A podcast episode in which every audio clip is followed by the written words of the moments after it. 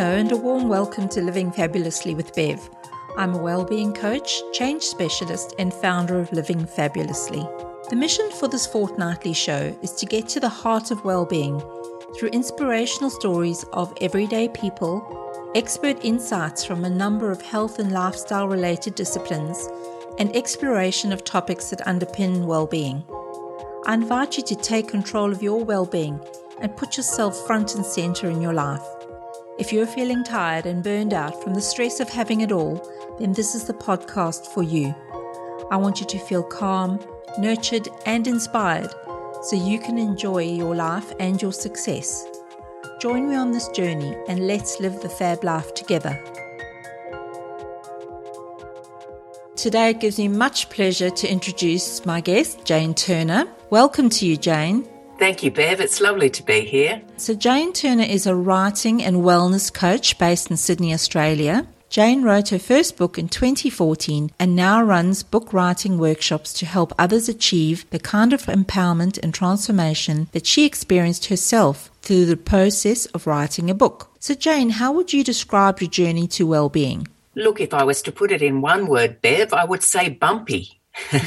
but you want more than one word. I had been, um, right up to the age of 45, completely unaware of any baggage that I was carrying whatsoever. I now describe myself during those years prior to the age of 45 as an ego on legs. I went through university as a star student. I rose through the ranks of organizations. I had a, a, career. I had a life that people would look at and think, oh, wow, you know, she's got it all together. And I came to that mid career point in, you know, I was 45. People will come to that at some stage, uh, you know, any age really, it can happen, where you ask yourself, now, what do I want to do for the rest of my life? Do I want to be managing people, managing budgets, managing politics within organizations such as I had been doing? Or is there something else that I would like to do? Mm. And without knowing why exactly, I was drawn to coaching to going and getting some coaching training. And boy, was that an eye opening experience for me.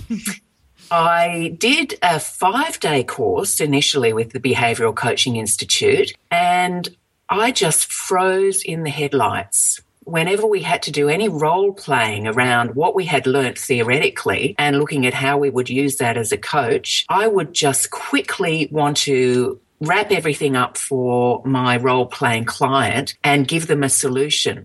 What I didn't want to take on board at the time was the fact that I was deeply, deeply fearful of emotions. Mm. Anything to do with emotional material, I would run to the winds. And that led me on a journey of discovery about what the heck was going on there for me. And to cut a very long story short, that led me to being trained as a neurolinguistic programming master practitioner. And during that period of training, what emerged for me was the fact that I was deeply traumatized in the womb. I was mm. actually a case of vanishing twin syndrome which is much more common than many people know. What was the case here for me was that my, you know, little partner there, mm-hmm. the really the human contact that I had with another being was whipped away from me very early in the pregnancy where my parents weren't even aware that it wasn't just one baby that uh, my mother was carrying. And with vanishing twin syndrome, what happens is that the um, the cells are just either reabsorbed back into the mother's body or into the twins' body. So that I went to the age of 45 not knowing anything about this and not realizing that I had a whole lot of dysfunctional behaviors wrapped around what I learnt in the womb. And what that learning was, was don't feel your, your emotions, don't feel your feelings because it hurts too much. Mm. So right back then, I learned how to bottle it all in. And eventually, if you bottle everything in, it's going to come up at some stage and it came up for me like crazy when that uh, piece of information was revealed to me. And that led me on the journey of healing that part of me that really needed to get back in touch with all of the emotion and all of the pain wrapped around that very early experience. So if I fast forward to today, I mean, that wasn't an easy journey by any means, no. but gosh, it was the journey that needed to be had because now I am somebody who understands how to deal with any difficulties in life, and nobody's life is difficulty free. Mm-hmm. That's not what human existence is all about. My belief here and my learning from my experiences is all about that actually we are here to evolve. And evolving has to do with overcoming any barriers that come our way. And really, that's my answer to you about how to describe my journey to well-being. So, what skills would you say you've developed or the lessons you learnt about improving your well-being? Well, that has so much to do with being able to get out of your head and into your body to feel and to sense what's going on for you as I said, you know, my history up to the age of 45 had been all about just achieving, achieving, achieving, doing, doing, doing, keeping away from feeling in whichever way I could manage to do that. So for me, this, the skill that I had to develop and the learning around that was all about, well, how do I get out of my head, which was the only mus- muscle that I ever really bothered developing. How do I get out of the, the thinking part of me and into the feeling part of me? And the lesson around that was that we have one very, very available tool to do that. And that is our breath. To actually, you know, if you find what we call monkey mind happening, that is all the internal talk, the think, think, think, think, think. Uh, if you find that happening and that that is distracting you from being able to solve any problems that you actually come across in life, then if you can tap into that breath and just slow everything down and actually observe your thoughts rather than being entangled in them, then you can actually look at what's really going on and what really needs to be addressed. So that was the, the biggest lesson that I learned. And that is the biggest skill that to this day I use to continue to increase my well-being because it's one of those journeys that never actually ends. you know, that we, we have limitless potential. Again, this is my belief, mm. but I believe it on a very deep level that we have limitless potential. And the mm. skill that I use is just going right back into the fundamentals of what's going on in my body, bringing myself back into the here and now and just breathing through it. And it's such an accessible thing, isn't it? Because we can do that at a very conscious level, even when we're in other people's company. Mm, indeed. You know, if we're finding ourselves getting a little irate or upset about the conversation that's been had, we can check in with our bodies, check in with our breath, and bring ourselves back, you know, and calm ourselves. exactly. wonderful. And what's so interesting about that as well, Bev, is that we then not only calm ourselves, but that helps the other person to calm as well. You know, we're energetic beings and the energy that we project out is then projected back to us. So it's it's such a useful skill. Mm. It really, really is. Mm, I think it's hard for anyone who's feeling angry to face someone who's feeling calm. You know, you could either either feed the negative energy or the positive mm-hmm. energy. So we make a choice about being shifting towards that calmer, positive state. It does influence the, the, the person we ha- we're having that conversation with. Mm, so true. Mm. And some of the things I'm interested in is you've go through this transformation. What was it that you did to manage your attitude and mindset at the time? Because clearly you're kind of unpacking your old suitcase mm. and you're creating this new way of being. So, what were some of the things you did around your attitude and mindset? Mm. So let me just just remind anybody listening here that, of course, this wasn't a short journey from A to B. This was a, a, an extended period of learning. So if I'm making this sound like you should be able to just get on and implement things to, you know, change your attitude and mindset. Don't be at all floored if you don't find it easy. Mm. It can take some time and some energy and some effort. But look, what I will say, Bev, is that that learning around attitude and mindset is absolutely fundamental. And if I look at the two biggest and most helpful pieces of learning. And I'm now going to talk about some of the wonderful teachers that are out there and again, readily available for people through their books and through, you know, now we have YouTube videos and all sorts of different ways to find out about different things. But from a mindset and attitude point of view, Carol Dweck and that's, uh, you know, Carol with the normal spelling and D-W-E-K, who really simplified what could be quite a, um, a complicated topic, uh, the one of mindset down to a basic framework whereby we can think about whether we're a person with either a, a, a fixed mindset or B, a, um, a learning mindset. Mm. And with the fixed mindset, of course, I look at myself up to the age of 45 where I thought, yes, I'm good at these kind of things. And these kind of things are the only things I'm going to be doing because I can't change or learn or grow. Mm. or it's not worth even trying because this is who I am, this is how it is, and I'm going to make the most of that. On the other hand, the learning or better put, actually, as, as Carol Dweck says, the growth mindset is all about that you can actually get better at absolutely anything.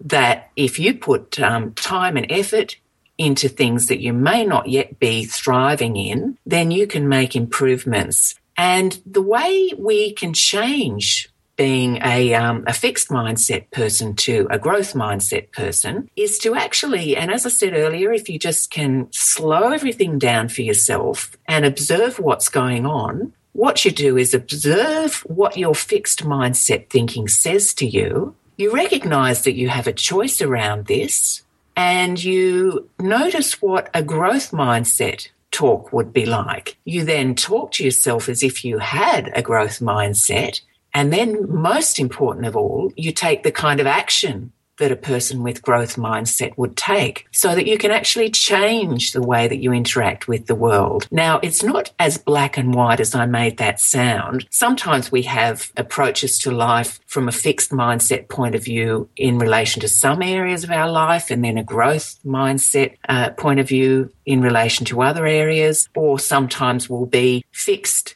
on some occasions in relation to something um, such as exercise and then growth mindset at other times. Mm. So, you know, don't want to don't want to make it seem so so simple, but it's also not as complicated as it needs to be. And then the other thing that I would really recommend people watch a, uh, a YouTube video. There are so many of them about the hero's journey. Now, the hero's journey came out of Joseph Campbell's wonderful book, The Hero of a Thousand Faces. And to cut a very um, complicated and long story short, what it's all about is the fact that we are all on a hero's journey, or in fact, most likely more than one hero's journey in our life. And what that has to do with is the fact that and I hark back to the fact that I said we're all here to grow and evolve as far as I'm concerned. So through our life, we'll have a calling you know, a calling to grow. In the hero's journey, they call it a calling to adventure. And you may resist that for a period of time, but eventually you'll answer that calling. And that pulls you into an environment which can be, well, which is by its very nature very challenging.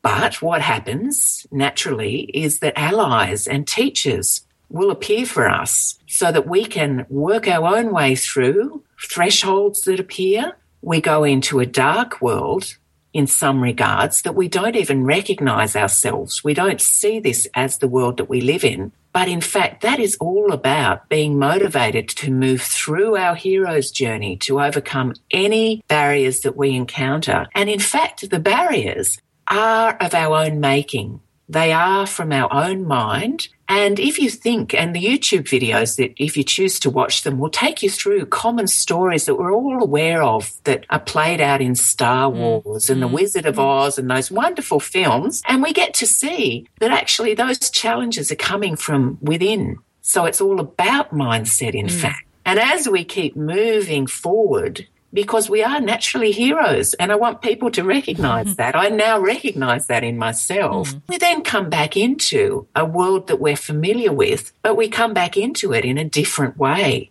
We now know so much more about ourselves and how we, we, um, are the maker of our own destiny. And we can come back and show that to other people and help other people. We then become the teachers and the mentors of others as we move through.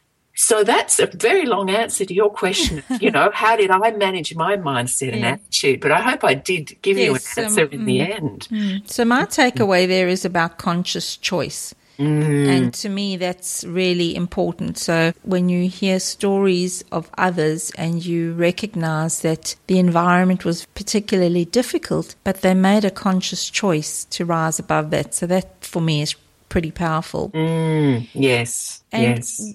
What about your priorities at this time in your life? So you sort of got to that 45, you had that mm-hmm. tipping point and you've changed it. So what are the priorities like in your life now? So, mm. you know, mm. what are the things that are more important to you than that perhaps they were before this transformation? Yes. Well, look to, to give you a sense of where I am in life at the moment. I'm uh, I'm a woman in my uh, mid fifties, and I have a daughter who's 15 years old. So haven't we timed that well, Bev, in terms of my um, hormones uh, being a little awry, with her hormones being a little awry? We're at the you know opposite ends of, of that particular um, uh, spectrum. But look, what it's all about for me is in fact connecting, connecting with self, connecting with others. And that was one of the lessons that I learnt from actually having a daughter. I now look back and I see that I was pushed so far out of my comfort zone. No longer was it possible for me to just be the ego on legs. I was forced to connect. Mm. And boy, did I resist that though. I did everything to not have to, to come to the realization that I needed to do some work to help myself connect. So that was the beautiful lesson I had from my daughter. And to this day, I continue to have wonderful lessons from someone who I, I think is really an old soul who was really brought to me to teach me. Mm. So that question of priorities is really now about staying open. R- really, even given the amount of healing and learning and working that I've done to stay present and connected and real, I still can lapse into old patterns and patterns are very, very much a part of my coaching approach. That if we can recognize patterns, then we can exercise that choice that you highlighted earlier, Bev. That for me, it is all about just staying present, being real,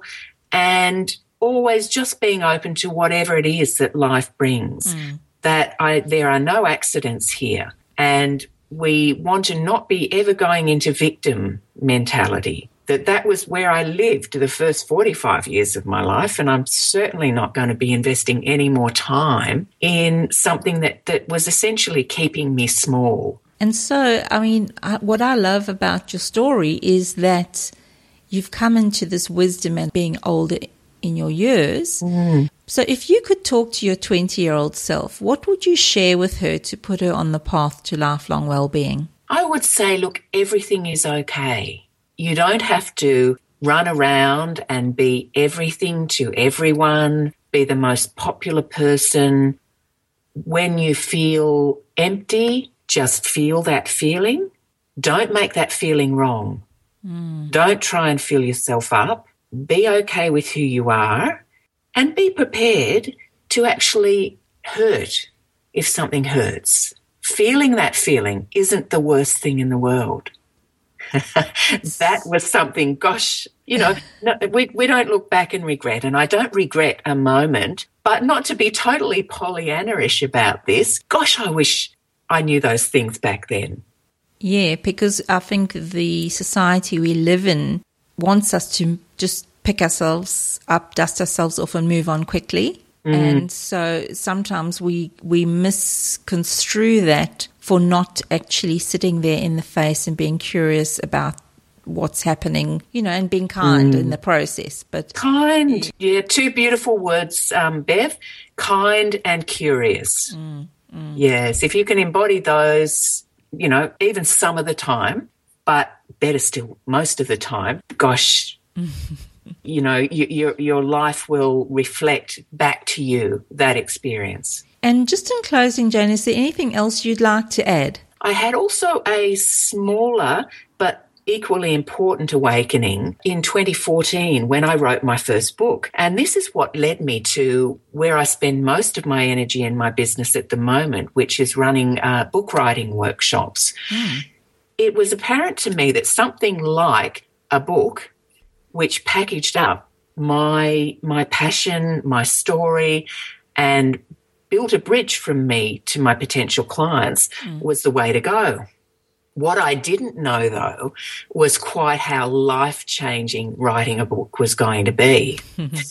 and the, the moments of truth for me came, uh, I should say that I wrote um, a book about my experience of menopause. And the moment when I started to write about the options for women in menopause in my day, versus, I should say, the options available to my mother many years earlier, I just managed to make a connection with my mother who had been dead at that stage for, you know, 13 years. I managed to make a connection with my mother that I never made when she was alive. And even as I say that now, I get a feeling in my heart that I guess it's no surprise when we look back at, at what I've said earlier about not being able to feel my feelings. Mm. Well, of course, I then didn't feel that connection to my mother. Mm. It wasn't something I could do. But to finally have that feeling, just even now,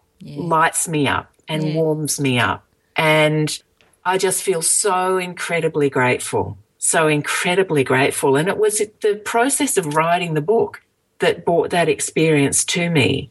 Hmm. And seriously, if I never sold a single copy of that book, it would still be so worth it.